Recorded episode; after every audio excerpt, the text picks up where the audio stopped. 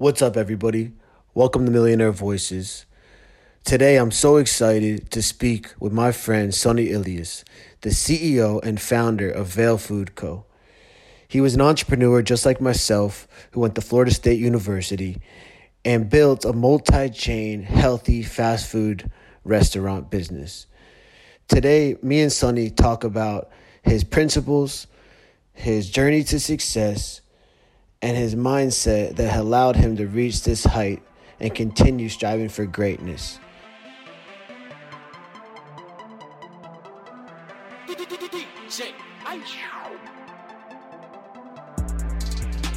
Welcome to Millionaire Voices, the business motivation podcast. Today, I'm so excited to introduce you to my friend and fellow Florida State graduate, Sonny Ilias, who is the founder of Vale Food Co. and he's also the CEO. We're going to get to dive into his business strategies, his leadership qualities, his mindset, and his journey to success. This show is going to inspire you guys to learn something from him, to really find out what you can do to start your business or to take your business to the next level. Sonny Ilias ended up opening over six locations of Vale Food Co. Vale Food Co. is a healthy fast food restaurant that I'm so curious to know what Sonny did to elevate himself and create this company that's even growing faster today during a pandemic. So without further ado, thank you so much, Sonny. I'm so excited to talk to you, man. It's been a while, and welcome to Millionaire Voices. Hey, I'm happy to be here. I'm glad to be a, a part of this and uh, getting this conversation going, telling you all about Vale. Awesome, man. You know, real quick, uh, you know, if you can for the audience, really, really tell us, you know, what do you do? What are you up to? What's the company about? And and yeah, so um, I'll give you a little rundown on you know on Vale. So Vale is a healthy, fast casual you know restaurant chain with locations all over Florida. We have locations in Tallahassee, Gainesville, Jacksonville, Tampa, and Fort Lauderdale.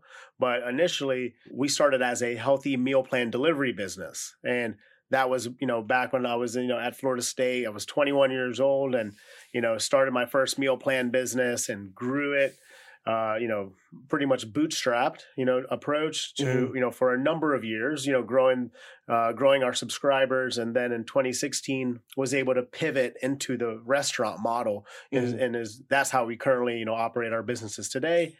Uh, and yeah, this has been a, you know, a, incredible, you know, challenging year, but I can't wait to, you know, tell you all the, you know, great pivots we've kind of made along the way. That's amazing, man. And it's, uh, you know, it's, for me, someone who's seen you and graduated from Florida State University and watching you become an entrepreneur and as I was becoming one, you know, let, us take it back a little bit before we tell the audience, you know, where you're at today and, and how you're running this high performance company. But, you know, for entrepreneurs out there, I'm really curious about like what what inspired you to to take this type of route and, you know, what gave you that light bulb to go off?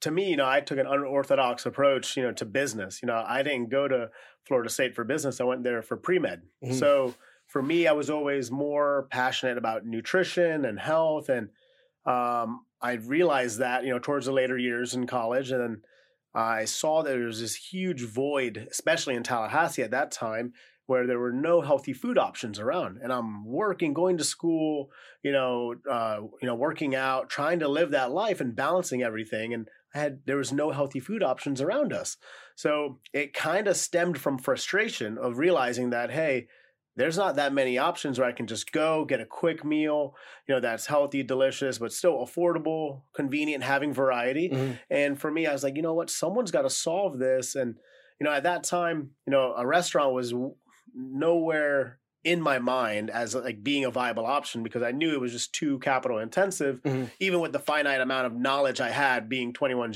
21 years old. But I saw this meal planning world kind of, you know, happening. I was like, you know what? I think I can do this better than them. And mm-hmm. it was kind of that like, you know, kind of that uh overconfidence, you know, that right. you could say to really yeah. just like say, you know what, I think I can do this better than what was existing current in the currently in the market. And you know, when you're just when you're young, you know, they say you know, hey, you're young and dumb. But you know, I was just young and hungry, literally hungry mm-hmm. for some healthy food.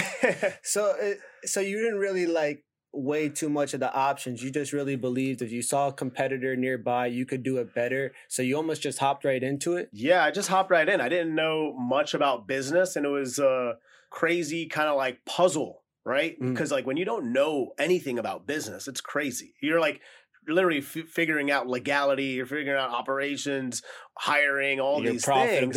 Exactly, yeah. profitability, finance, all these things, and it's like. For me, coming from a pre med background, it was like, oh my God, I'm like connecting the dots. How does all of this work? This framework, you know, all work? How can I get it under control? But I was so passionate about solving the problem. I knew, you know, if I commit myself and I run at anything at 100 miles per hour, I'll figure out all those areas. You know, that's not a problem. And that's essentially what happened. You know, I Wow. just, when you're just running, running, running, you're solving, you're, you're solving problems along the way. So you're saying you ended up starting that delivery service company and then you just started going full speed. How long did you do that for in Tallahassee? So I did that from um, 2012 to 2015. And then in 2016 is when I pivoted into the restaurant space. You know, so three years of grinding it out. and that's actually, you know, leads me to before we get to that, because I want to talk about where you're at today and what you did to build. But, you know, for other entrepreneurs out there, what were those beginning? Cha- do you have any specific beginning challenges that you you know wanted to kind of discuss where you were growing it from those years and you were starting the delivery service, you were seeing the obstacles, you were seeing the the growth, but anything specific come to mind? I mean, honestly, it's just when you're trying to take something that's an idea in your brain and you're bringing it to reality and you do not have the experience, it's going to be, you know, there's going to be some sacrifices you have to, you know, kind of make and take, you know, throughout uh, the way. And, you know, for me, you know, I was working, you know, 5 a.m. to midnight for, you know, pretty much close to a year straight, you know, so like everything else, you know, there was no free time for other areas of my life. I had to get go all in to really learn the fundamentals of business, but there was a ton of missteps along the way.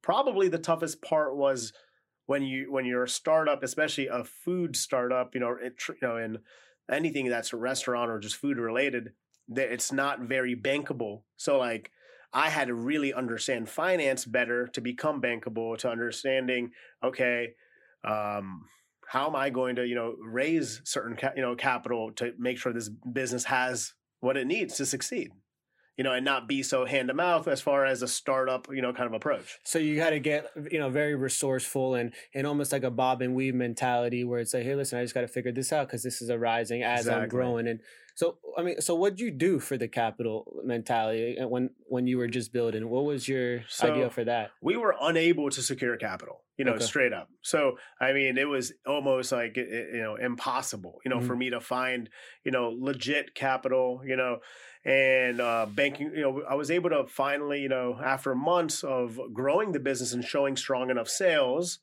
be able to secure you know a small you know term loan for an equipment you Oh, know wow. equipment loan and, and a, a credit line Mhm. and then built upon that but it was really like one step at a time kind of taking the mindset of you know what i'm just going to generate it i'm just going to run at go. sales That- you know so hard that i don't need a bank you Mhm. know and that's uh exactly what our approach was if we just you know can sell as many meal plans as possible we'll grow this business into you know essentially uh, having enough uh, resources to continue the growth and reinvesting back into it Did you have like mentors when you were on this journey yet? you know i Like, um consulting with people. I I would say there's a I learned a lot about mentorship, you know, early on, and I met some great people in Tallahassee who for sure helped me out tremendously. And I met with a ton of you know business uh, individuals in Tallahassee, and uh, I got some great you know guidance and advice. But um, most of it was you know reading books, you know, tons of books, and really you know to this day I'm big fan of you know you know reading books and digesting as much you know knowledge as possible because it can really even if you take a one little nugget of information away from it it's a win That's all that matters you know yeah. so but for me in the early days i got a lot of advice that was still kind of in that same notion of too cautious you know almost too cautionary where they didn't understand the vision of where i was going you know a lot of people when i told them i was taking this 500 person subscription meal plan business and pivoting into restaurants, they said, You're crazy. Just stay in the meal plan space. Why are you going into restaurants? I'm like, You don't understand my vision. And they're, they don't, you know, so I would say when you meet with mentors and, you know, advisors and stuff, still stick, you know, true to who you are, what your vision is, and don't really bend on that. You can move it a little bit,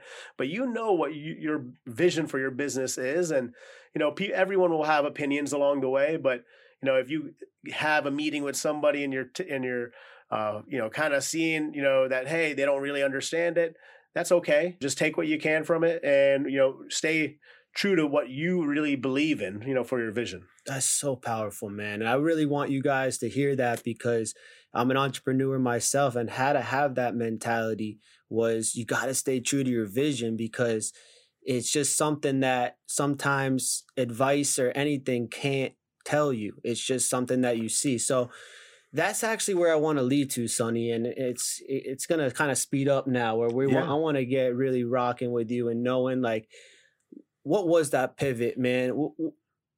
How'd you start to grow and expand those years? Let's fast forward now. You made that decision. You're going into the restaurant business now. I hear the advice. Is I, I, see the lane. I'm taking it. Yeah. What, what was your move? So for me, I mean, pivoting into the restaurant space was a necessity, you know, you know, primarily because we were operating and subleasing kitchen space okay. for our meal plan division. And that there wasn't um it was almost a lack of permanence in our locations because at any point, you know, those landlords could lease that space out to a tenant, you know, taking it and then we're out of a space. And that was just too much vulnerability in my operation. How am I going to grow a business long term if my spaces are constantly, if I'm not able to secure a stable space? So for me, the restaurant, you know, really came out of an innovation point as, you know what, if we can operate our meal plan division utilizing this restaurant infrastructure and give the restaurant concept a shot, it was a very low risk in my mind because we already had such strong existing revenues. It's like starting a restaurant with an existing revenue stream. So, so this is your strategic mentality. Pivot, yeah, mm-hmm. exactly. Strategic pivot to where you know you have to be. You know, I was optimistic. Options, right. I was optimistic, and you know, I didn't know finance as granularly as I know it now, but I did some basic, you know, mm-hmm. you know, formulas. How many meals a day I have to sell to be able to get that to a break, even point, point right? and things like that. Mm-hmm. But um, I, I really was fascinated with the idea of having you know two, you know, two dual, you know, primary revenue streams operating in one space like and getting the most utilization out of it. But you know, that pivot was a necessity, and then it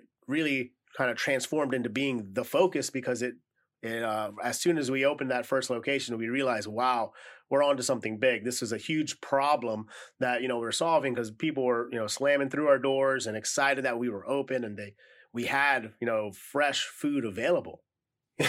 so it was the the concept became the meals that were made delivered were now in a fast food chain type environment? Yeah, so I mean the the concept is really, you know, I always explain it as imagine if Whole Foods and Chipotle had a baby. You know, you like go that. down a line, you know, you build a bowl and it's got bases, veggies, proteins, you know, mm-hmm. in there, and you get to pick what you want and it's in and out. You know, a lot of people love that convenience of, you know, Chipotle, but they, you know, but we have that superior quality, you know, as far as the ingredients that we're presenting, which a lot of people, you know, showed that, you know, they wanted. Yeah, and I feel like I don't want to neglect this because I do want to talk about the five pillars of business with you as yeah. for the uh, the sales and marketing, legal, finance, operations.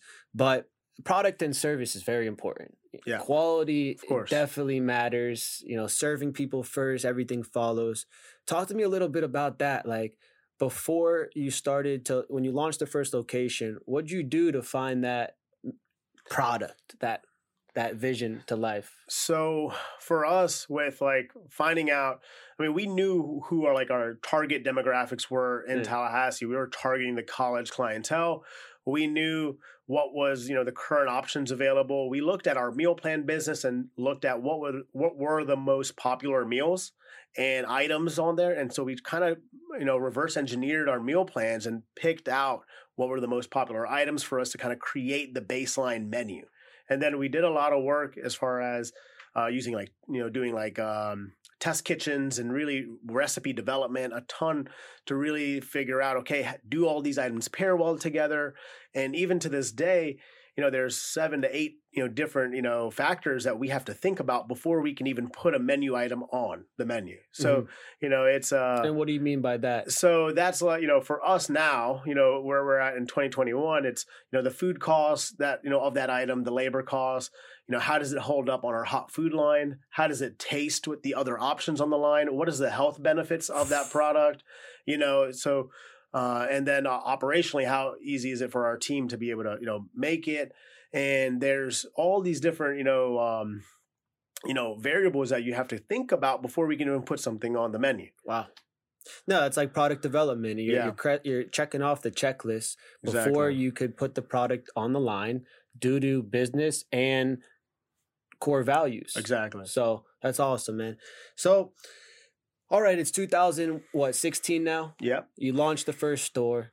You're starting to see massive success. Yep. And, you know, where are you at in the business now? So 2016, uh, you know, we had the first store, you know, open and running. It's off to a hot start. You know, we ended that year uh, I, think in 2015 we did uh, half a million in sales. 2016 we ended at 1.3. So oh, wow. okay. it was a huge so, growth. 100% you know, growth. Yeah, it was 100 percent mm-hmm. growth. And with that, you know, the restaurant was off to such a hot start. Um, it also creates, you know, this, you know, false ego confidence of like, you know what, we can, you know, we need to be popping these things everywhere. You know, this thing is clearly a huge hit. Yeah. So for me, you know, I'm in the mindset of, you know what, I think the brand is ready to go into a new market. And I was like, you know, ready to jump into another market and really grow the brand. I found an opportunity in Gainesville mm-hmm. and I, it was a second generation restaurant space. And I said, you know what, I, you know, we're going to open another location in 2017. So like literally nine months after the first store ever opened. Oh, I love and, it. Love it. Um, I I was extremely hands on with the build out, the mm-hmm. construction, mm-hmm. the management of, of everything, and we it I mean we opened our Gainesville store in total of 60 days from lease execution to opening. So we it was a, a just insane amount of time That's while incredible. running the other store and still juggling everything. And it was a disaster. and and I say that mostly, I mean, not to the customers then, but mostly on an internal aspect because things don't scale that easily. Mm-mm, and I even was just gonna stop you there on that. even if it's two hours away, mm-hmm. scaling two hours away will teach you a lot. You know, and, and what it really did teach me is that our systems and processes were not buttoned up for scale you know, and it was nowhere close to that. And it was a really an eye opener for myself mm-hmm. in understanding, you know, where we were at as a brand and how much more we really needed as a company infrastructurally to be succeeding every day. Because in restaurants, you have to win every day. The food has to be good every single day, or else your customers are gone. it's very cutthroat. you guys hear that? Plain and simple. Exactly. Wow. And that's through real life results. Yeah. Yeah. Wow, I mean, you said a lot there, a, a, lot that you really could catch a lot of nuggets. You know, you were you were dropping those bombs because it comes down to the fact of you were scaling, but your systems and processes sounds like weren't perfectly in place, and there's no such thing as perfect, but they weren't dialed in, so that when you were trying to expand, it caused a lot of you know friction, friction, and yeah. and not smoothness. Correct. And what did that do? Affect sales? It it wasn't as much.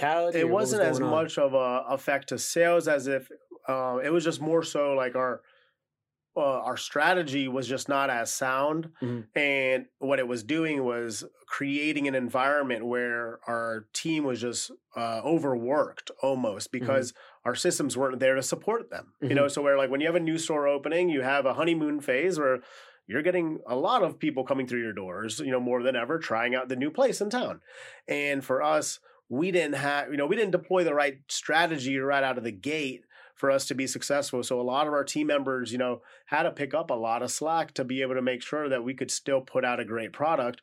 But in that process of, you know, overworking my team, I learned that's just a horrible way to kind of go about opening a store. So we have made a lot of pivots along the way to make sure our new store opening process is way more buttoned up and equipped and, with better approaches. And what'd you say about that? Besides just rushing into it, what was it exactly that was off? Was it was it specifically you know a department that wasn't or was it your a capital what was it an amount of people was there a specific um, that threw it off i would say it was a combination of uh, human capital, you know, being the fact like whenever you open a new place, you know, all your employees have a maximum of two weeks of training, you know, Mhm. knowledge of two weeks of education of your brand. So we didn't have enough corporate support of uh, individuals who could really help that Mhm. store with, you know, having senior advice, given the first store was only nine months old. True. So True. so we um were kind of running into this you know wall of us just being a very very young brand and things happening a little too fast Mhm. as far as capital wise too yeah we had constraints there to where we had to open in 60 days we had to get into a world of rev- revenue generation to offset costs and to and certain things were kind of rushed along the way like Mhm. even our dining table fo- you know layout plan was a disaster, you know, because we just thought the same model of what worked in Tallahassee would work with that space there, and it Mm. just did not. And we, you know, we learned, we changed, and we corrected it. But you know, those are all you know little headaches that are adding up during a time that's already stressful. That you know, if you can avoid from the go, it can make things go a lot smoother. That's so cool, man. It- it's true. I mean, it takes a lot of learning sometimes, but if you can apply some people that you really get good advice from, it does. It would save you some time. Oh, absolutely. But that so let's um let's start heating up, man, and and talking about business now. Yep. Uh, I like you know let everybody know where you're at, how many locations, and let's start talking about you as a CEO right now, running an organization that's very big, and and how you go about that. So why don't, why don't you tell us a little bit about what was the next you know fast forward a couple years where we're at today looking like? so um, to get to kind of this point from 2017 um, a lot of it was still that like hyper growth mentality but we did add you know certain infrastructural moves you know to the company to make sure that our systems could scale so Mhm. every store we opened it got better faster stronger and it was smoother throughout that Awesome, process awesome. because you know as a company i've always kind of you know invoked this uh, uh, idea of you know we're constantly innovating you know we're constantly innovating as a company and you know I'm, we're always looking for the cracks in our systems or our product and we're try- trying to make Mhm. it better and better not only for us uh, as a company internally but for our customers as well and you know 2020 was uh, such a you know disaster you know disaster of a year but also a prime opportunity for us to really analyze where you know where we are as a company because we went from store one to store six in three years so it was and that's scaling across the state of florida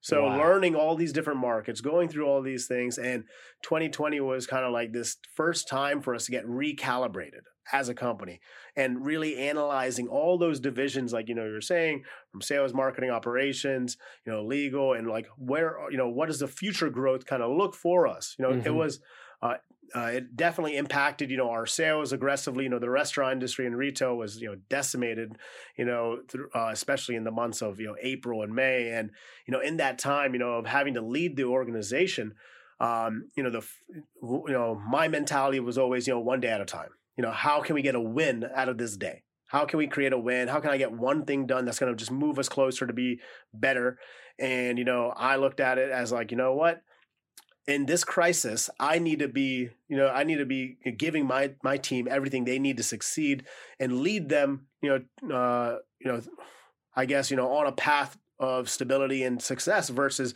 what a lot of other you know companies were doing where they were just letting go of people you know and for me i didn't let go of anybody or reduce any pays in a pandemic you know on, on any of our management team Wow.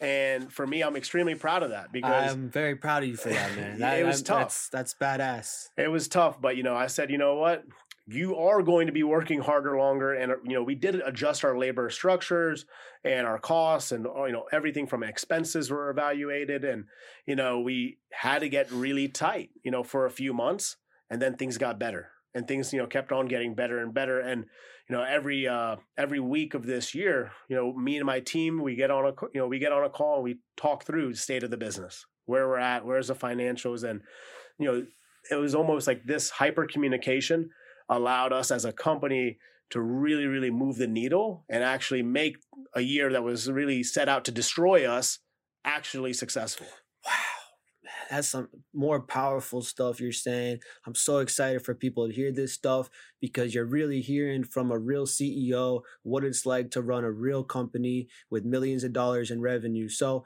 you know, Sonny, I want to ask you now what you just said. We'll lead on that is I'm curious when you said about the meetings, how you run in the organization? You have, you know, many locations. How you running this organization as a CEO right now? So it was also extremely extremely tough because in 2019 we made the decision to change our corporate uh, you know office space so you know being in Tallahassee to down here in South Florida mm-hmm. and then 2020 was really going to be the time where we um, got everything up and running down here mm-hmm. and then the pandemic happened so we had to put a huge pause on that so I went from having an exec team in 2019 of having a VP of operations, you know, uh, director of you know HR and admin, marketing, and all these other roles, to not having all of those people you know present because you know we decided to move our corporate you know down here. So we had uh, it was kind of it left me with wearing more hats than I was used to wearing in, in you know since almost 2016 you know times and it, it was an extremely you know tough you know kind of process for us as a company. Mm-hmm. Yeah, no, that's that's interesting. And, so, are you saying that you ended up they weren't working in those positions anymore when you migrated down here? Yeah, they didn't want to relocate. So okay. in 2019, they, you didn't know, want to keep it mobile. No, we wanted to keep everything. You know, for me, I want to mm-hmm. protect mm-hmm. the culture of you know how I lead and the management team and making sure that mm-hmm. I can mm-hmm. keep my people you know close to me. Okay. So we wanted to you know that was just a decision that I made that I felt like was best you know for the company's future. That's interesting. And you know, we, we can definitely go on many different topics, and I'm curious about so many from you. I mean, what is your style leading? Like, how how are you? When you said how you communicate and your culture, what do you mean by that? How, how what works for you? I mean, my management style is, you know, has changed, you know, throughout the years. Mm-hmm. You know, when I was first, you know, starting out, you know, in the college market, you know, mm-hmm. being a younger CEO, you know, I would hire managers who had potential you know, right? Like you see this young and you know, you know, young and hungry, you know, individual, and you can develop them, you can invest, mm-hmm. and you mm-hmm. can train, and you can get them where they need to be. And throughout the years, it's more so developing to where, okay, I want people with potential, but I need people with credentials, and that's something that people don't really understand when you're hiring and recruitment wise, like. You know, potential is is something that is, uh, you know, has to be a prerequisite when you're recruiting, but credentials is the experience ability to be able to execute at a higher level. That's powerful, man. And you know, I, I would have to say that has to do with maybe per position. Yeah. But and and where you are at as a company. But like you said, it's vital to uh, many positions to have that credential yeah. because it, it'll speed up time of of actually learning of what needs to be done in something that just takes time to learn. So I really wanted to get into you running the business and how you're looking at it as a CEO mentality where it's a business. It has to be profitable. You have six locations now, Sonny, and you're overseeing the whole business numbers every single day. How how are you going about that as for your strategy? So for I mean for me it's all about, you know, checks and balances. You know, mm-hmm. whenever you're running uh I mean restaurants are just so you know dynamic there's so many you know parts of the business especially in hospitality where you can be bleeding money from places where you just have no clue. And if you don't keep your eye on your financials, like you're just completely out of touch with, you know, really where your business is at. So checks and balances is super important for us, you know, in hospitality and food because um, we want to make sure all of our, you know, our general managers at all of our locations are running a good business, you know, every single, you know, not only every day but every week and every you know, every month. Mm-hmm. If you wait to evaluate them on a monthly basis, they could have you know misspent your money you know and we give you know certain you know um, uh, control abilities where they can order food order you know deploy labor you know, uh, you know scheduling structures for their locations based off their revenue but we uh, have a weekly call where we go through the financial performance of the previous week mm-hmm. and we look at you know obviously you know all the revenue breakdowns you know from our in-store sales to catering to uh, our Uber Eats, you know, sales to all those factors. Then we go into our packaging costs, our labor costs, and our food costs, and pretty much it's like a snapshot of a P&L, right? Of all the key areas that they are really in control of, right? Because they can't, they don't have control of the internet expense or rent or those things; those are fixed. So I give them like this snapshot P&L, and we evaluate our teams on a weekly basis. We create goals for them and for me, I'm very big on you know in, uh, incentivizing you know our team members you know for to keep them pushing towards you know what's going to be a win-win for not only them but also a win for the company. You know, so for me that's huge. Uh, that's huge for us for you know being able to make sure that we are running our businesses tight year round. That's interesting, Sonny. And uh, talking about that a little bit more into the detail of, of, your conversations with them, you're looking at the numbers, you're setting goals. Are you looking at past records to set the goal, or are you looking at where the market's at for, I for mean, the P&Ls? for where we're at in 2020, it's definitely had to be a, a huge adjustment. I can't hold those guys to 2019 numbers. Mm-hmm. However, we do look at it to kind of see, hey, have we returned to 2020 uh, 2019 uh, revenue levels have we returned you know and mm-hmm. you know mm-hmm. where are we you know uh, how far are we from that and then you know are we doing better than that so uh, we definitely look into the past but we don't hold that you know given the current environment we don't hold that as like the the must must uh, hit metric in order for to be succeeding. We look at almost like right now, just like I said before, and when the pandemic first hit, it was one day at a time. Mm-hmm. Now it's really okay. We need to get better every week. So mm-hmm. our sales, our you know, our company needs to be on upward trend. So how can we be growing as the as you know all the vaccinations and everything progresses? we want, you know, we hope that consumer confidence progresses to where our sales will progress. So mm-hmm. we're constantly in this kind of mindset, you know, in our company where we need to be getting better every week. That's awesome. My uh, mentor of mine, Brian Donovan, uh, worked with uh, Gerard Adams, whatnot. Always told me this quote recently that that I really liked, and I want to touch on this with you. Is strategize, systemize, scale.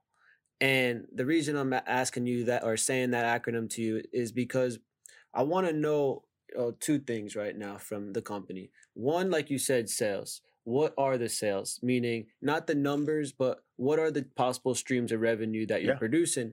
And the other thing I'm curious about is how you systemize it all. Meaning where the softwares are working, how you seeing the P&Ls, yeah. how do you make sure that SOPs are in place that we spoke about before that you didn't do with your second location in Gainesville that now gets you guys to be so strong. So, you know, why don't you tell us a little bit about like how you're analyzing your revenue streams and then how you're systemizing your business? Absolutely. So, I mean, systems are super important. You know, to me, I think that you know strong systems structure weak minds. And when I say weak minds, I don't mean it in a in a belittling way, but I mean it in terms of like you know minds wander. They're naturally you know creative, and they, you know people want you know want to think freely. You know, mm-hmm. and I think that goes for the majority of you know most people. So in our environment where we have tons of part timers also working, we want to you know make sure our systems are strong enough to you know structure them into doing what we need them to do day in and day out. If you have cracks in your systems, they're going to be able to think freely and do and deviate from what may be the best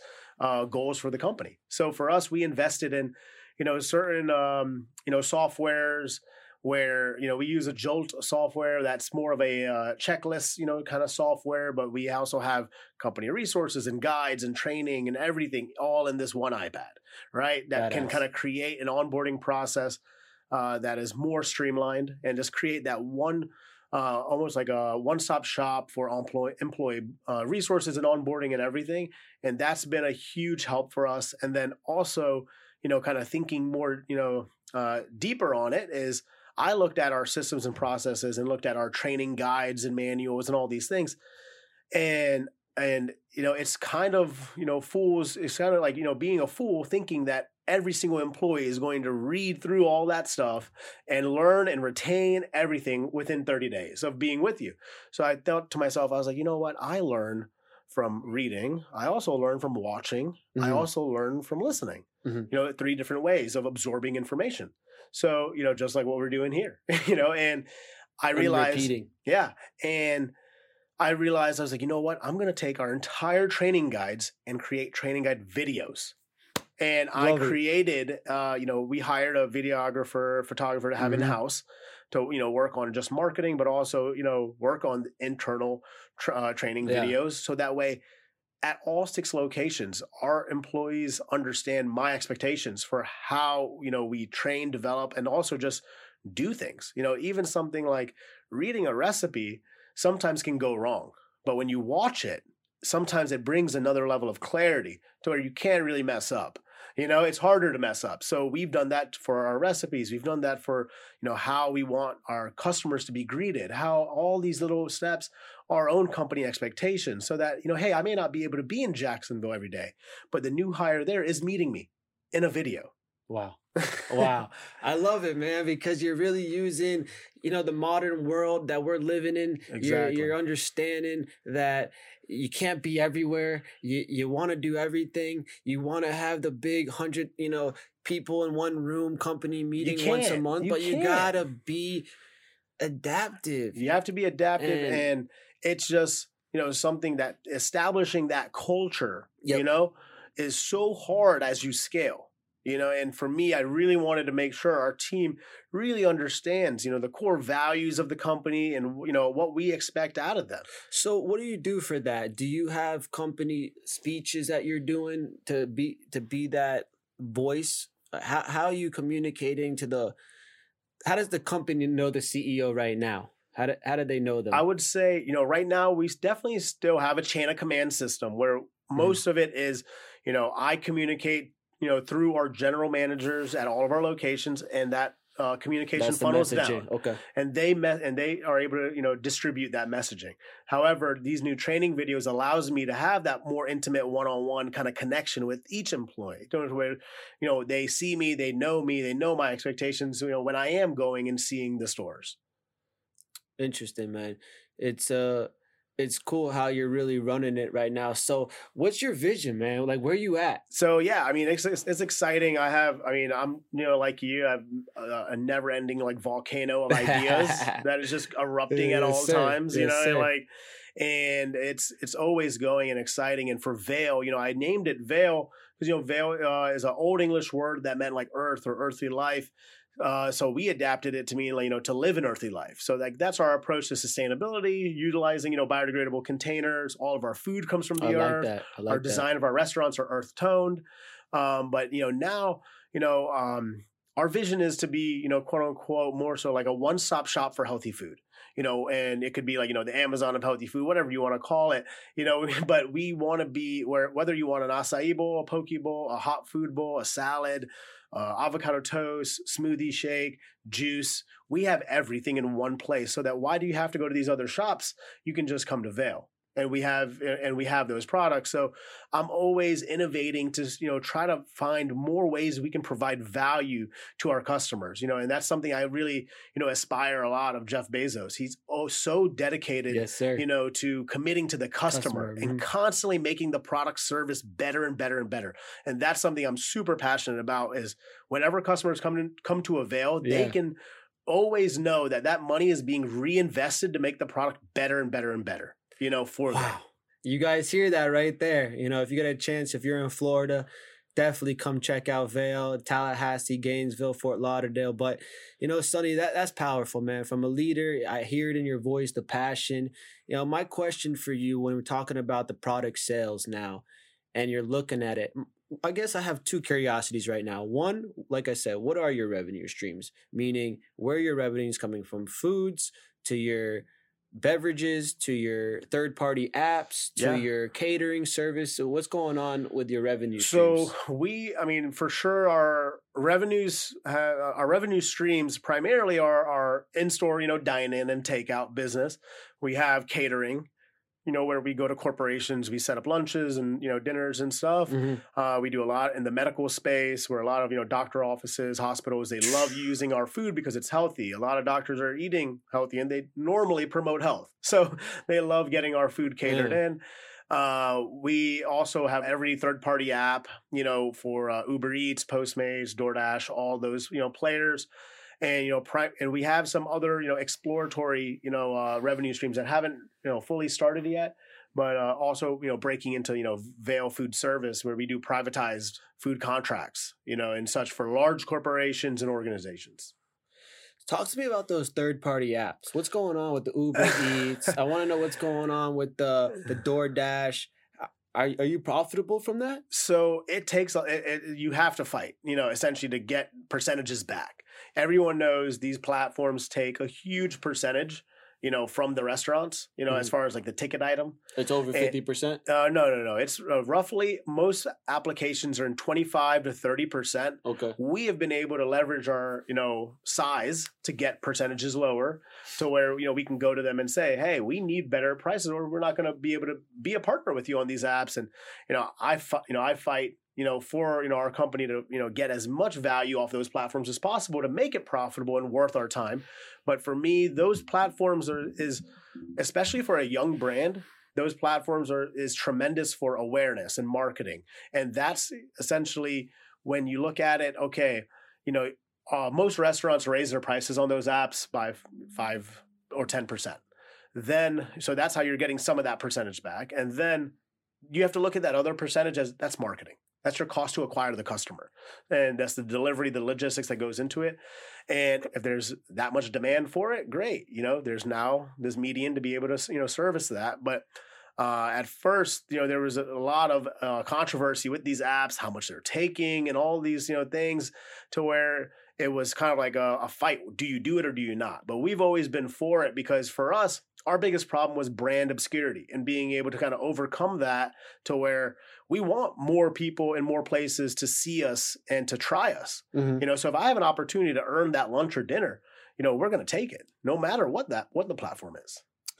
You know, one thing I say with that and I'm looking at what you're talking about now with marketing is really making a fan out of a product or service has been important to me where if someone's really rocking with you, if you can make the presentation of the delivery feel important, whether it's just packaging, I feel like these little things just touch a consumer, you know, these days. And then when you make them feel good in some way or form, I know it's different in every industry. I'm not going to say there's so much loyalty in the food industry, yeah. but it comes down to the fact that if you put on that type of presentation, people are going to rock with you. Yeah.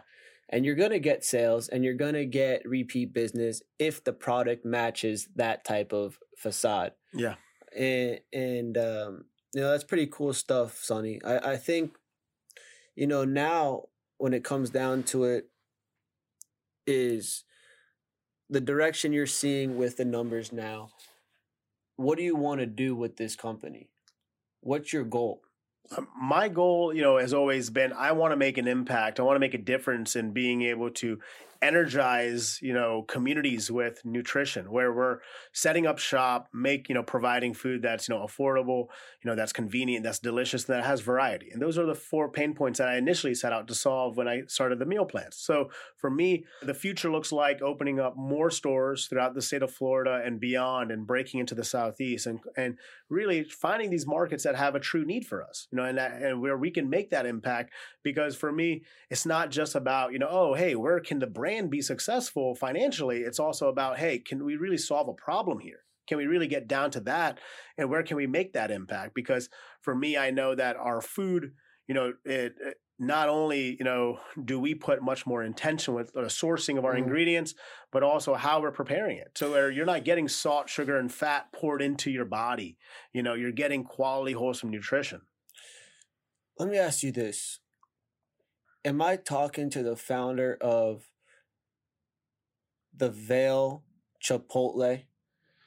I think that you're talking to the next big thing. Absolutely. I think you're I think we're gonna dwarf Chipotle in the future. And I have, you know, large ambitions, you know, to be able to, you know, take us to the next level and, you know, 100 plus stores, 200 plus, whatever, you know, we need, wherever we need to be to, you know, not only uh, provide our, our food to customers, we're going to do everything we can for the customer. And we're going to keep on innovating to meet their needs because we know that there's going to be a constant evolution of things they're going to ask us to do. And for me, I'm, I'm that's who my boss is. I always fight to, you know, I, I always tell our team, I said, listen, I don't pay your payrolls. Say the customers do. They provide us with the revenue to be able to do so. I was like, so we need to give them the absolute best service we can every day and get better and better every day to win their business. So for me, I'm super excited about that.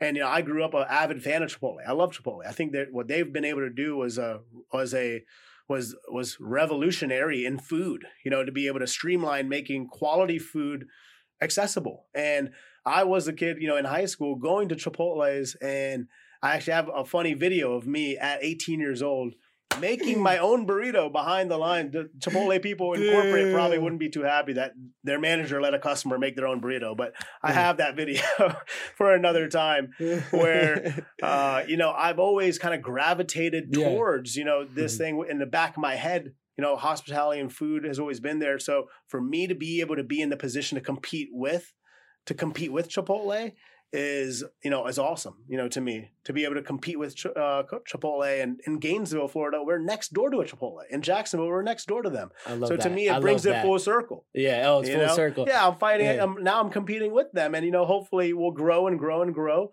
to a point to where we're competing with them on a, on a bigger national level. God bless, man. And you know, from your from your words to God's ears, you know, I wish you the most success, man, because you truly have been someone who's embodied what it takes to be successful. And you know, you've inspired me. We both, uh, I remember our tr- our Twitter conversations back in 2015, and just both committing to visions and and watching them evolve now. I think your mentality is is grand. I think it's real. I think you're someone who's committed and you're going places and you know if i can help in any way or you know just be someone who's just knowing that is in your contact book who, who has your vote i'm here for you man i think that's phenomenal and i know you're going to make it happen so Absolutely, man. One day at a time. you know it leads me now to we will go into more business and understanding really just what you're going to do to get there you know when we can talk about investment and your strategy on more of a, capitalistic mentality of doing good business do you have any thoughts of the direction you're going to go in that w- with that topic? As far as like raising further capital? Or you know uh, for me when it comes to you know future growth you know right now and we are still like recalibrating from the pandemic in 2019 and getting things situated but um for me yeah we are you know in the process of you know looking for the right type of capital throughout the years you know of seeing our growth we've had tons of people come at us you know with offers for i mean we have over 100 people that have requested to franchise us uh, you know, we have all these, you know, different things coming our way, but I haven't found the right type of capital. And that's something that I think is super important for people to understand is what is the right type of capital, you know, for a business to succeed. You know, for me, at the stage that we're at, we're looking for, you know, someone that is either, you know, going to give us uh, the time to deploy the capital and create a return on the capital employed, or someone who's going to bring capital and experience to help us get to the next level of scale. I like that. And it- there's a lot of options to weigh. It's very, I mean, I would say definitely have great attorneys around you, Absolutely. people who know how to negotiate and really just being very calculated. Mm. Because, you know, what I've learned at this level, seeing, you know, high level business, it's very much chess and it's very strategic and it becomes about money at that level. Absolutely. So it's very important just to understand the difference between your dream and serving people and doing good business Exactly. because that's a different world in capitalism. I, and I'll touch on that a little bit is like, you know, when I first started, it was about solving a problem and being able to, you know, really just like innovate, innovate, innovate, and like be, you know, there 100% for the customer. But I realized throughout the years, in order to be there for the customer, our financials had to be there too. Mhm. And you can't, you know, like there's some companies where they're just like, oh, we're just, you know, they're just burning through their cash flow or burn, you know, burning through capital raises because they're just trying to, you know, win the customer or win market share and things like that. I think there needs to be a fine balance between there's a respect to the financial performance of the company and also innovation to where, you know, at the end of the day, if you don't have a sound financial, you know, I mean, company, there's no company. Mhm. you can't help the customer at that point. So, You know, let, Sonny, real quick, actually, before I want to jump into something a very important topic with you, is what do you do for legal? Wh- Where's your head at with like how you handling situations that are coming up in the stores? How you protecting the company? Which what insurances are you working with? How, how do you how do you view all that stuff? Yeah, I mean, well, we have you know full coverage, general liability, you know, insurance, you know, policies, you know, protecting you know the company.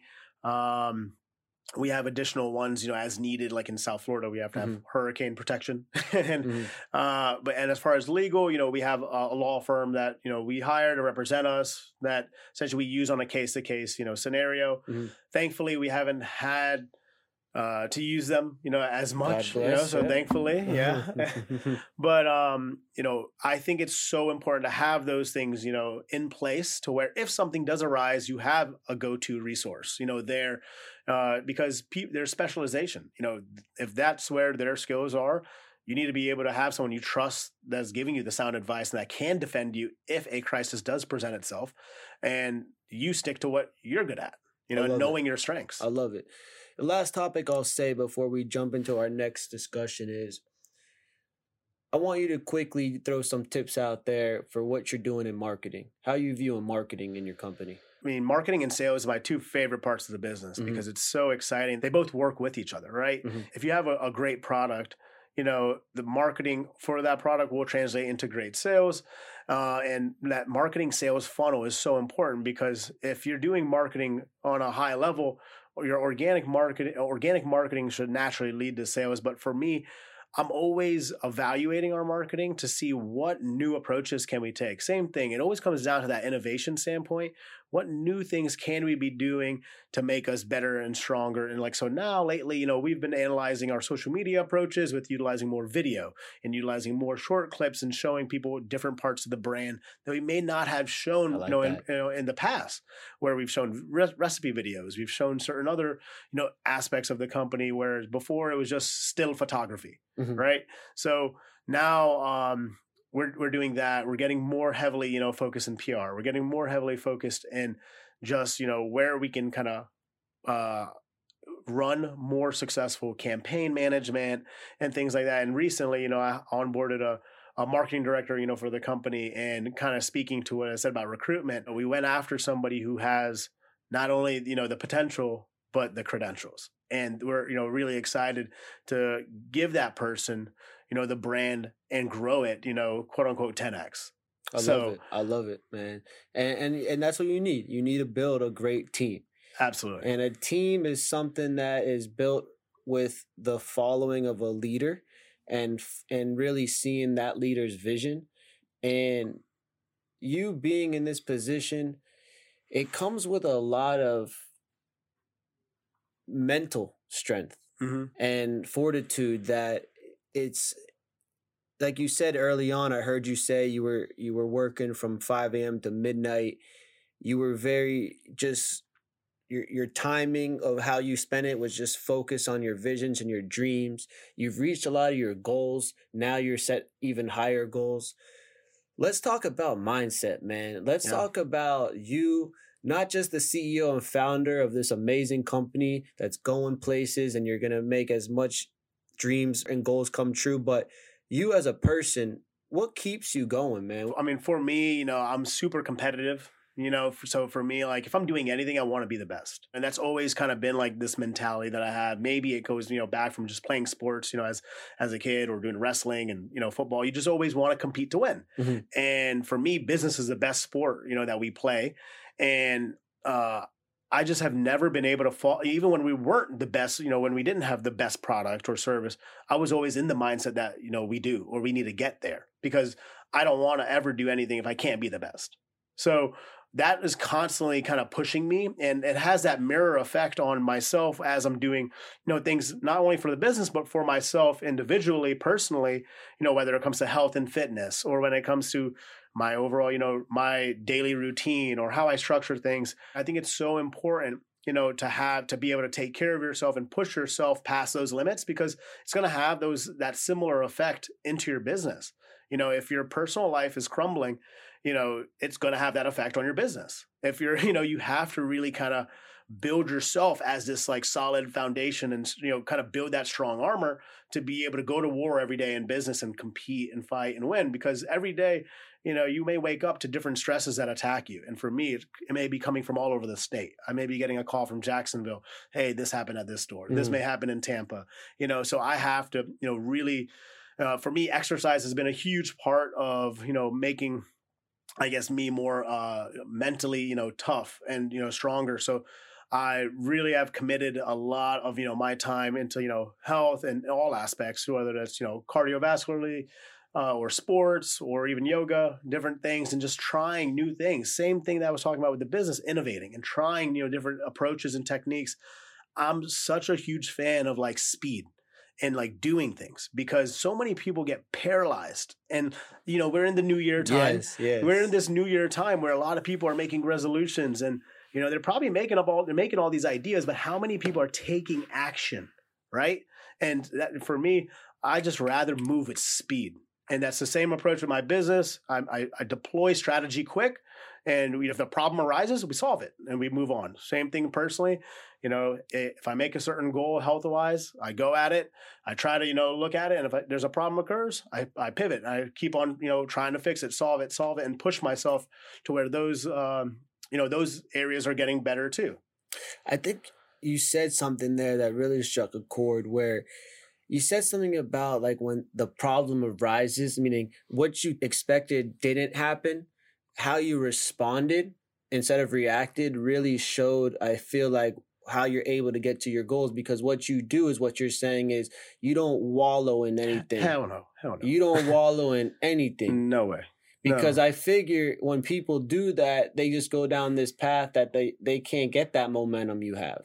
Okay, I, will tell you a story, and I will tell you this: the number one skill that I have is stress threshold. And working out has helped that because when you work at a high level of intensity, yeah. you know, like you know, like I just ran, you know, a half marathon. Um, my goal for this year is running a full marathon. You know, in 2019, I I, I don't yeah. think I ran 13 miles that year total. So for me to go from not running at all to like now doing this in one sittings and, and going after these goals, you know, I raised my bar of what you know what I want to do, but it also helped my stress threshold so there was this one day, you know, in Jackson where my stress threshold, you know, was really tested, right? So um, I think it was a day where we had a small fire at a restaurant. I was building out an, like two stores at the same time. I was building out our Tallahassee store and our Fort Lauderdale store with construction, you know, kind of headaches happening there. Um, I got a phone call from my brother that my, you know, my truck got stolen and there was like something else that, you know, I think one of our general managers quit. And all of this happened within like two hours of waking up, right? Most people would have just called it. They just said, you know what, today is just done, toast, right? Like there's just too much hell coming my way, right? And at that moment, I just remember I took a you know big old deep breath. All right, let's get it. you know, and then you know, slowly but surely, you know, you just start chipping away. Yeah. You know, and I looked at that as like, you know, sometimes you're looking up this in business, especially you're looking up a fucking mountain you know, you're looking up this mountain and you're like, how am I going to get to the top? How am I going to get through this? And I had to really kind of dig deep and say, you know what? One thing at a time, one day at a time, let's just start chipping away. Got, you know, got the fire situation handled, construction stuff handled at both stores. Started looking into, hey, what happened, you know, with my car? And, you know, just like slowly got through the process of, you know what, by the end of the day, it wasn't, you know, the day was ruined I got I had everything under control. But at that moment, your stress threshold is tested. You know, and not a lot of people can handle that much pressure and that, you know, say, like, you know what, hey, how much, you know, of a beating can you take? And then business will test you on that. you're you're absolutely talking my language, man, because it'll test you and it'll also chew you up and it'll spit you the fuck out. Absolutely. it has no um there's no emotion to it. It's just a matter of you know how to endure what you're enduring business and in personal and in life you know and, and i guess my question to you also is you know you talked a little bit about what you're doing. Do you have any practices that you that you do? Is it just reading? Is it meditation? Are you doing some type of spiritual type of stuff to keep you grounded? Honestly a lot of my fundamental approach is you know I, I definitely you know make time you know whether it's for meditation or you know like i said like these like my longer cardiovascular activities I, I tend to do them earlier in the morning to where it's kind of like a pseudo meditative you know point to where it kind of mm-hmm. gets my day going. Um, but my practices, you know, uh, fundamentally have has always been more of a stoicism, you know, type approach. So I'm definitely big into stoicism and, you know, Marcus Aurelius and like that uh, that book Meditations was so impactful for stress management mm-hmm. and like mm-hmm. really understanding yourself and controlling emotion, right? Wow. Because most of the time you're not making the best decisions when you're in chaos, in chaos, right? How do you see clarity in chaos? And that to me, like, you know, the, the, the health, reading, and kind of just giving myself also where uh, enough my time is also critical to where you know there's plenty of time throughout the day where I'm managing the GMs, the restaurants, my team and stuff, but I also carve out space and time for my brain to breathe and for me to you know calibrate and be on schedule. point. Exactly. Mm-hmm. I make those I make time in my day in the morning, in the middle of my day, at the end of my day to really just give myself that time because I think there needs to be that harmony, right? We're always going to be working 24/7. I work 7 days a week. I know you do too you know, and at the end of the day, you have to build this harmony to where you can fit your personal life and build that personal happiness yeah. in, you know, conjunction with what we are constantly, you know, doing every day in business. So are you running on a schedule? I would say now more than ever I am. However, in like uh, the COVID quarantine area, I gave myself a lot of time to kind of breathe and see exactly, you know, um, I did more so at, you know what I felt good you know when you know if I if I felt good doing something I did it and I gave I tested out different you know things routine wise but now more than ever yeah I, am very much so focused on being uh, regimented and routine focused and as a creator you know an entrepreneur uh, I'm very you know uh, I have a creative brain and a very structured brain, and I have to keep that creative brain in check. So I, if I'm given too much time to just think, like I said, the volcano yeah. never stops. So you have to get you add structure to where you can still hit, you know, certain. Uh, I'm going through. I'm going through something right now where when I'm doing my creative time, dots are just getting connected. Yes. But I'm going deep and then it's just flowing, you know? Yes. I guess it's just a matter what you said really resonated with me. And I'll tell another entrepreneur hearing that right now is really separate your creative time from your structured time. That that yes. that's powerful, Sonny. Yeah. And and on that note, you know, when you said me time, what does that mean?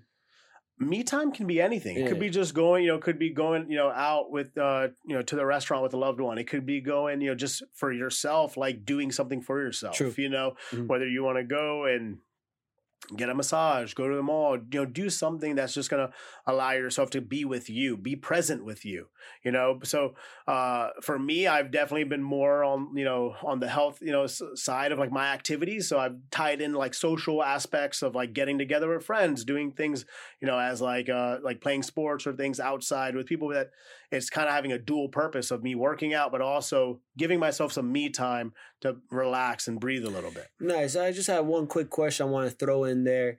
Is you have like a couple books you want to shout out that people should just be looking at? Yeah, well, I definitely shouted out Meditations yeah, by Marcus Aurelius. You guys gotta check that, that, out. That book is, I mean, it's a tough read, but it's it's a great read.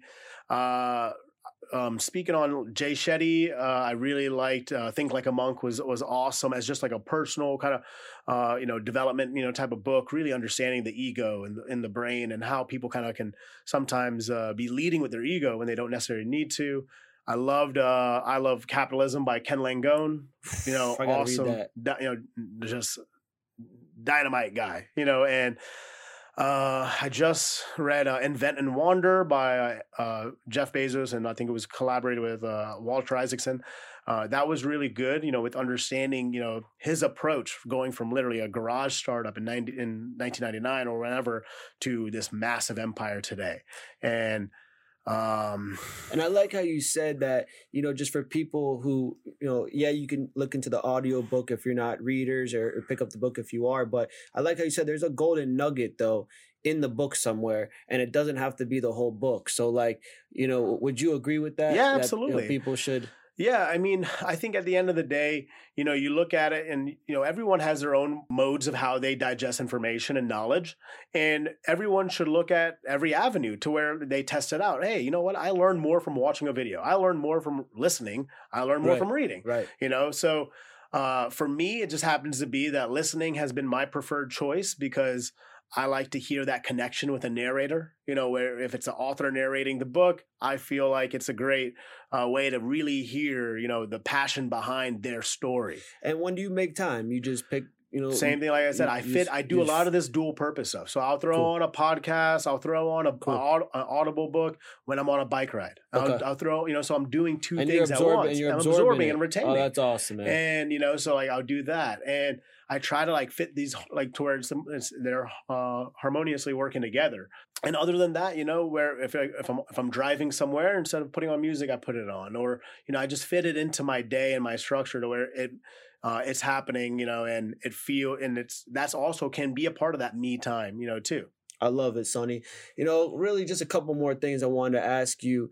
In it, Tai Lopez, I was watching his stuff on YouTube for a while, and I like what he said the 33% rule. Mm-hmm. The 33% you should be mentoring people, 33% of people you should be on your level, and 33% of people you should be mentored by. Now, talking about how you're moving and how how you're living now, and you know those famous quotes. You know, you're judged by the friends you keep. You know, the top five friends are a reflection of your life. Um, the people who you surround yourself with, who you become. Who, how you moving now? Because I know entrepreneur is kind of a, like a lonely path sometimes. Yeah. But how how you how you being around people on your level right now, and what's your circles looking like? Uh, I would say uh, my approach has always been, and like this may be just due to the nomadic aspect of how I kind of grew my businesses jumping around the state. You know, I have peer networks and friend groups all over the state of Florida. And I look at it as, you know, um, I have, you know, great friends I, you know, have went to college with and, you know, beyond. And, you know, we talk about, you know, certain things. But when it comes to like, you know, business and other, you know, aspects, I'm always looking to, you know, further connect with other people, like you said, that can, you know, are at a higher level than I am, that I can learn from, mm-hmm. or somebody who is pushing the envelope. I like to have people around me that are just as fired up and that are pushing the envelope, that are learning, and that I can look at as like, wow, like that's really impressive like as far as like their work ethic or output and just similarities as far as like just like a life ethos you know but i don't knock any of you know if somebody has a different approach you know to me like i'm absolutely still your friend you know with how you lead but i just personally generally i love the feed off effect of energy right energy is contagious to where like hey you see somebody in your circle is really pushing to be great that's going to have that effect on you you yeah. know in some sort of passive form or the other I like that because yeah. you know I've been following you on Instagram and and I've been seeing you post with uh you're doing you know let's say five miles three miles ten miles yeah. and you're videoing it and you're saying i'm sending it to you. Uh, uh let me show you show me how great you are. Yes exactly yeah uh, and it's holding that accountability effect. You know i send that out to about 40 50 people and I'm essentially saying like, you know, hey, what, you know, you can have, you know, a very exhausting, you know, day, but still you got so much more to give. And I love inspiring Ooh, others and, true. and hearing, you know, other people, you know, I've, you know, it's been exciting seeing what people send me back you know, saying, you know what, that you know, I needed to hear that today, I and I, I, went out there that. and I did something, you know, to kind of push myself today, and I get hyped up on you know feeding, you know, and hyping up other people too. You know, it kind of it has this effect where I'm getting you know riled up and excited and motivated as I'm getting other people. So I have that natural, innate kind of ability as like a coach, you know, mm-hmm. I guess you could say, you know, and I do that with my team, you know, on our weekly calls. Mm-hmm. I like to do that with my friends and. Um, I think as life, you know, has kind of shown, you know, as you grow, and you know in business and personally yeah you'll meet more you know people and that's the best thing about life is that yeah. you meet other people who come into your circle mm-hmm. who are challenge who challenge you to be greater than you were yesterday and that's what i say you know a lot is like be greater than you were yesterday uh, and that, that awesome. brings me back to that first thing you said when we got to mindset and i'm very curious why why is it that being the best gives you that type of fire? What is it in you that that you feel that that gives you like you want to be that? To me, strive for that. I mean, to me, like I've never been like you know money. Like money has never been the pure determinant of like success to me. It's always mm-hmm. been impact. So for me, I lead by that, and like you know, uh, being the best, you know, kind of comes from that. You know, it's just a competitive edge, you know, kind of approach to where like it pushes you to keep on pushing towards making that impact. Yeah. So I, you know, kind of channel that as, you know, from the mindset of, you know what, if I'm working and I'm putting forth all this sacrifice energy towards anything, I might as well try to be the best and climb as high as I can to leave my dent on this world. I love that. You know, we are. I mean, we're on a floating rock in space for all we know. you know, I could be in somebody's pocket for all I know. Yeah, you know, but yeah, yeah. at the end of the day, uh, at the end of the at, the at the end of the day, you know, I just you know, um, it's uh, I'm super humbled. You know, mostly to be in the opportunity that I am in at my age. Of course, you know, to have what I have, that it adds more fire to me. You know what? And not everybody has this opportunity. This this early on, yeah. you know, especially you know, as you know, it takes a lot of sacrifice, but it also brings that, you know, I'm more humbled to keep on pushing more and mm-hmm. to send that message and show people, hey man, like there's no age stigma on this. Nope. There's no age stigma nope. on this. You can do this too. Anything is possible if you really just keep on pushing. You guys hear from someone who's really done it and has the results and and the credentials to um to say something that if you really want to go and get it, you can, man. Whether you guys want to go from a million in revenue right now to 10 million or you're just starting out, it's all about what Sonny's saying right now, man. I appreciate those words, and it's just wisdom for me and, and for the people listening. It leads me to my last two things I want to ask you because I believe this is probably the mo- one of the most important aspects of life, and you reaching all these greatness heights. Where's your faith? You know, do you have faith, and not to be religious faith? I mean, I meant just faith and just your what you're trying to strive for. Yeah, so like um I've always bet on myself, you know, and like in in regards to like business or you know in life in general, you know, I know that if I'm solving a problem, I have I mean, to some people it can be, you know, perceived in, you know, some other type of way. So not everyone, you know, responds to someone being ultra confident, you know, all the time, but, you know, throughout my business journey, my life journey, I've always been able to bet on myself. And I know that if I'm betting on myself, I'll take those odds any day of the week. You know, and that's part of the reason why I got into business, you know, in the first place was, you know what? I'm going to get into a restaurant. I I didn't know anything about running a restaurant. You know, I worked in restaurants growing up, but I was just betting on myself at that point to get it done. And I did. And to this day, like I still have that approach. You know, I definitely, you know, I, I believe in God. I have my own, you know, you know, relationship, you know, with God, but I'm not, you know, the most ultra religious. I'm just definitely, you know, I'm very in tune, you know, with my awareness of myself. I'm very in tune with myself, my energy, and I'm very, you know, if I uh if I know that I'm slipping, I know it. You know, I can catch myself. You know, and there's That's been some times, you know, and man. then you have to be aware, and you have to, you know, as entrepreneurs, you know, you have to hold yourself accountable. Gotta no one is telling you. No, No, one's one's gonna telling pick. you. No one's gonna pick you up. exactly. They might be positive. No one's gonna pick you up. Exactly. And you have to hold yourself to a high level of standard and degree. And for me, I've always had like a uh, a ton of confidence in anything that I that I do or I run after. And sometimes, you know, it's worked out and sometimes it's it, it hasn't. But for, for the most part, it's worked out more times than it hasn't. And it's always been towards, you know, an approach of just like, okay, being that driving force of positivity to kind of have that almost like that extra optimism tackling something that may be tough to hit, you know, or I- a, a tough goal. I like that, Sonny. And you know, it, it reminds me because I uh been working with an acronym right now called the ABCs, and it's pretty much what we're talking about. It's it's action, belief, communication, and soul. Having that that foundation, that belief system, and and, and that faith in, in what you're doing. But I want to ask you. My last question is: What do you do for your fulfillment, your peace inside? how you operate now at a high performance? I would say it's the the feeling of fulfillment is really derived from, you know, seeing things getting better. To me, I'm so addicted to progress and you know knowing that we were better, you know, we are better than we were yesterday or last year and just seeing that I'm addicted to that because to me uh, this journey is so strenuous and it's so tough. You know, what brings me that peace is knowing that, you know, we're really, really like as a business, we're solving a problem, we're making an impact. You know, I remember I had customers come into my store and I was working, you know, the front line. I had this guy, he, he told me, he said, my doctor said, if I don't change the way I eat, I'm not going to be here long.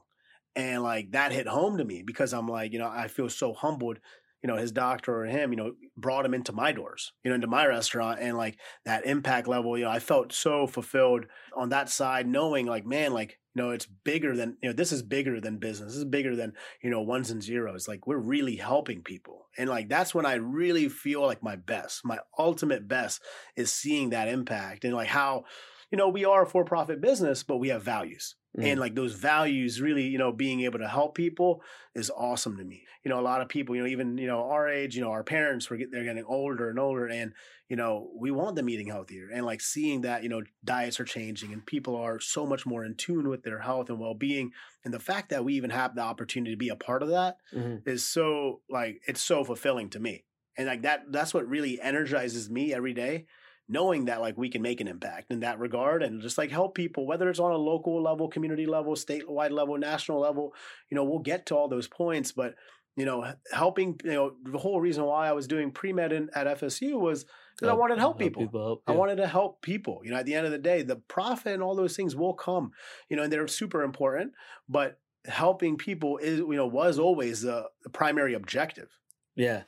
It it takes a, a certain type of person to look at the world like that, and I'm I'm happy to know that there's someone else in the millennial generation that has these types of uh, has this type of mentality while they're striving for doing amazing and big business and whatnot. So, you know, it also comes down to the person, Sonny Ilias, who's making this huge impact in this world. Right now, he's using Vale as that leverage to let his voice and purpose be known by running this huge entity that's going to evolve into what you're speaking about.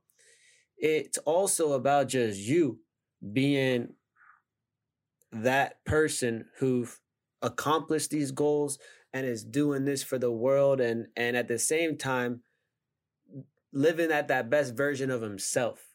So yeah. my question to you, you know, on that fulfillment aspect still is like you're keeping the peace inside by it sounds like you're you're looking at your company saying, I'm waking up every day doing what I love. My light bulb's on. I'm serving people. But on top of that, how are you just being at that happiest version of yourself, being a CEO at the same time just being yourself?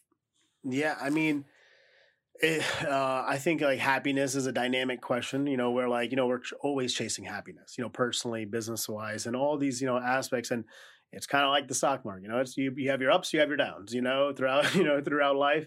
And it's, you know, finding that equilibrium, right, in your life and, and understanding, you know, yourself fully to see, you know, what does happiness mean to you? And I found that like happiness, you know, means to me, you know, having a balance, you know, having, you know, a balanced approach to where I, like I said, I have that harmony between personal life and work life, where I have time where I see my family. I have time for myself. I have time for uh, work as well. And everything is working conjunction. And I find myself where I'm, if, if I'm least happy is when things get out of array, where mm. I don't have those things working in as much harmony, you know, and there were times, you know, throughout this Vale journey where I remember, um, it's a funny story, but I'm opening store after store after store. And I, I, know you saw it, you know, on social media and stuff. We're open, yeah. just like freaking popping these things out.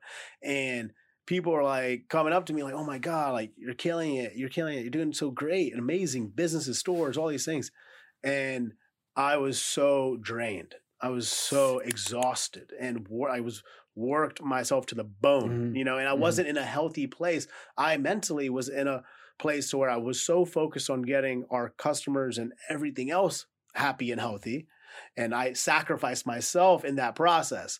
And that was super important for me to kind of, you know, it, it, takes a lot to admit that, you know, where like you just, you find yourself you'll, in a place. You'll feel it too. Yeah. yeah. I felt it. And I found myself, you know, feeling, I was like, man, I'm just like working myself to a bone. And, you know, like I said, I have that confidence and natural optimism, you know, coffee helps, but I, I found myself in this place where, you know, I looked at, I was just, I put everything in the work department and I had nothing in the personal world and I didn't have much in the family in my family world. So like things were just out of array where I was just giving mm. too much where it was counterproductive, where I thought I was going 100% on my business, but I really wasn't. I was short, I was selling even my production, you know, short because I wasn't whole. Mm. And uh, you know, people are coming up to me, yeah, saying, you know, hey, yeah, you're killing it, this, this. I'm like, dude, I'm fucking not, drained. Not, you're not feeling it. I'm not it. Yeah, yeah. I'm like, you have no fucking clue. I'm fucking, you know, and I'm, I don't feel, you know, uh, people don't great. see this. Exactly. People they don't, see, see the this. lonely. They don't see. They don't see that lonely side. They don't see the, you know, how much you know wear and tear.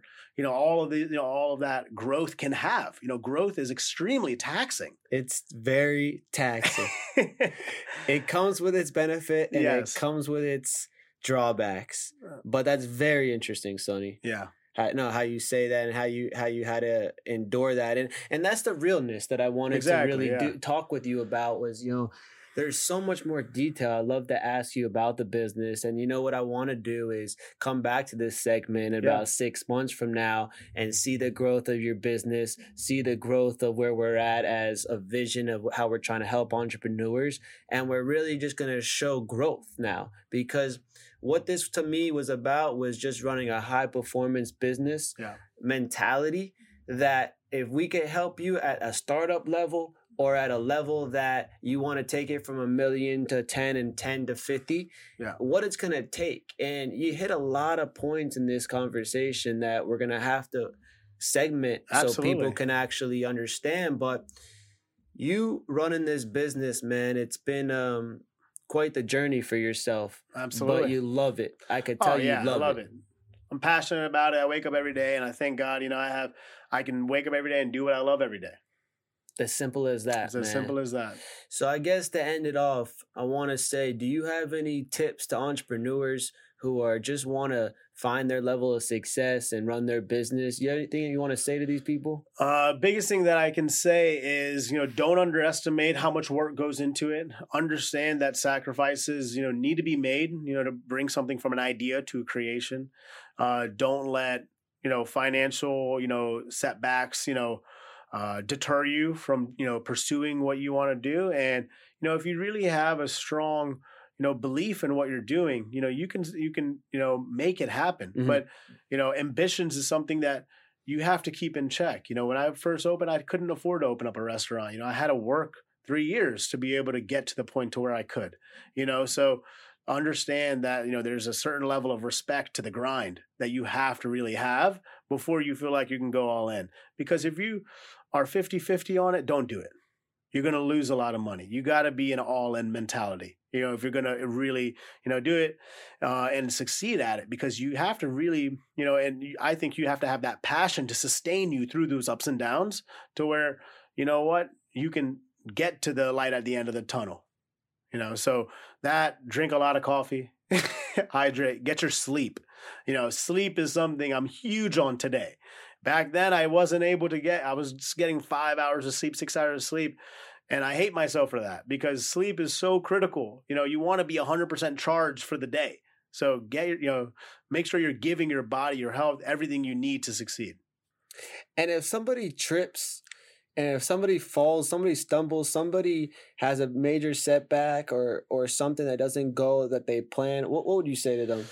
I would I would tell them to be solution driven. You know, be solution driven. Don't be problem focused and obsessed where like you're just fixating on the negative. You know, fixate on okay, hey, how can I get through this? You know, what happened? How can I, you know, rebuild what was not working? How can you know, how, you know, because if you move at a if you move at a certain speed in that approach, you're gonna really find yourself creating solutions and testing out new ways to where you can avoid those pitfalls because i think you know those setbacks are a part of the journey. Every company has setbacks no matter what company you have and you have to embrace that as learning opportunities and really really you know you know take that as you know the prime you know determinants of hey where you need to be steering your business. You know don't look at it as like oh i need to call it you know this is it can't work I mean, granted, if it's a you know if there's a huge problem, you should definitely make sure you're really in tune with what you're doing and that it does make sense.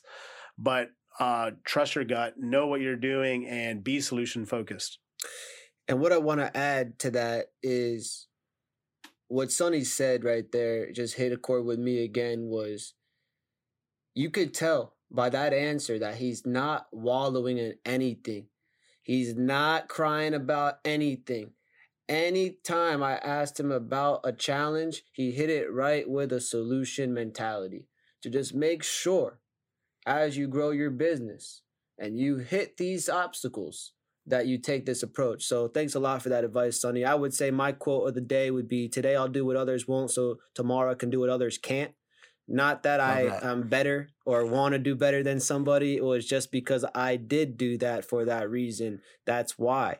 And and that's what it takes. A- action is great, but effective execution is is better because you're gonna have to actually get it done. Get get the job done. You know, the dreams and the ideas and and even the machines that you put in place. It's amazing. But when that dollar sign and all those expenses get subtracted and then you see the result, that's the result. And one question I want to ask you, Sonny, about profitability, running a high performance business is EBITDA. Mm-hmm. What are you looking at in your business industry? What's a good EBITDA? I mean, for us, it's typically been, you know, 10 to 15%. You know, it's just smaller in the restaurant space. We have certain divisions of the company that are, you know, contributing large amount, larger amounts of profit, like Mhm. catering. Uh, but you know, typically in restaurants, there's a ton of expenses that goes in, you know, into it. Mhm. They can be, you know, our our top line revenue can be stronger to make that percentage, you know, larger. Of course. But uh, I would say uh, best, you know, best case run, you know, scenario with the restaurants is anywhere from 10 to 15, 10 to 20%, you know, bottom line EBITDA. And would you say right now you're considered a seven figure or eight figure business? Uh, uh, I would say a seven uh, seven figure business right now. You know, right now, you know, especially with 2020 taking you know taking a hit, mm. uh, we hope that you know we're going to be t- you know growing into that eight figure you know mm. business mark in uh, 2021 or beyond. I love it. Uh, and you know, my goal is to open up more stores. You know, get more stores going and you know be focused on growth, but the right type of growth and strategic growth that's going to be productive for the brand. I love it. Well, listen, we're gonna throw everything into the universe on this show. So if there's somebody out there that saw what saw something they liked in this show, saw something with Sonny's company, we're gonna put something out there that you can reach out to us and you can talk to us more detail because he is doing amazing things. I think that if there is an opportunity, I would love to invest into the company because of how much growth I can already foresee. But more importantly, man, I wish you the best of luck thank you so much for Thanks, all your man. wisdom, yeah. man, and, and everything you're telling us and and just your journey. Absolutely, man. It's been great, you know, being a part of it and uh can't wait to get on here again soon. I love it, man. I want to thank you guys so much for tuning in to this first episode of Millionaire Voices. It was an amazing first episode with my boy Sonny Ilias from, from Vale Food Co. Make sure to check out Vale, the healthy fast food chain in Tallahassee Gainesville, Orlando, Jacksonville, and more. Check out his IG at Vale Food Co. He has amazing food and amazing progress, and I'm looking forward to seeing your progress. Make sure to leave a five star review because it helps us grow, scale, and build a high performance organization.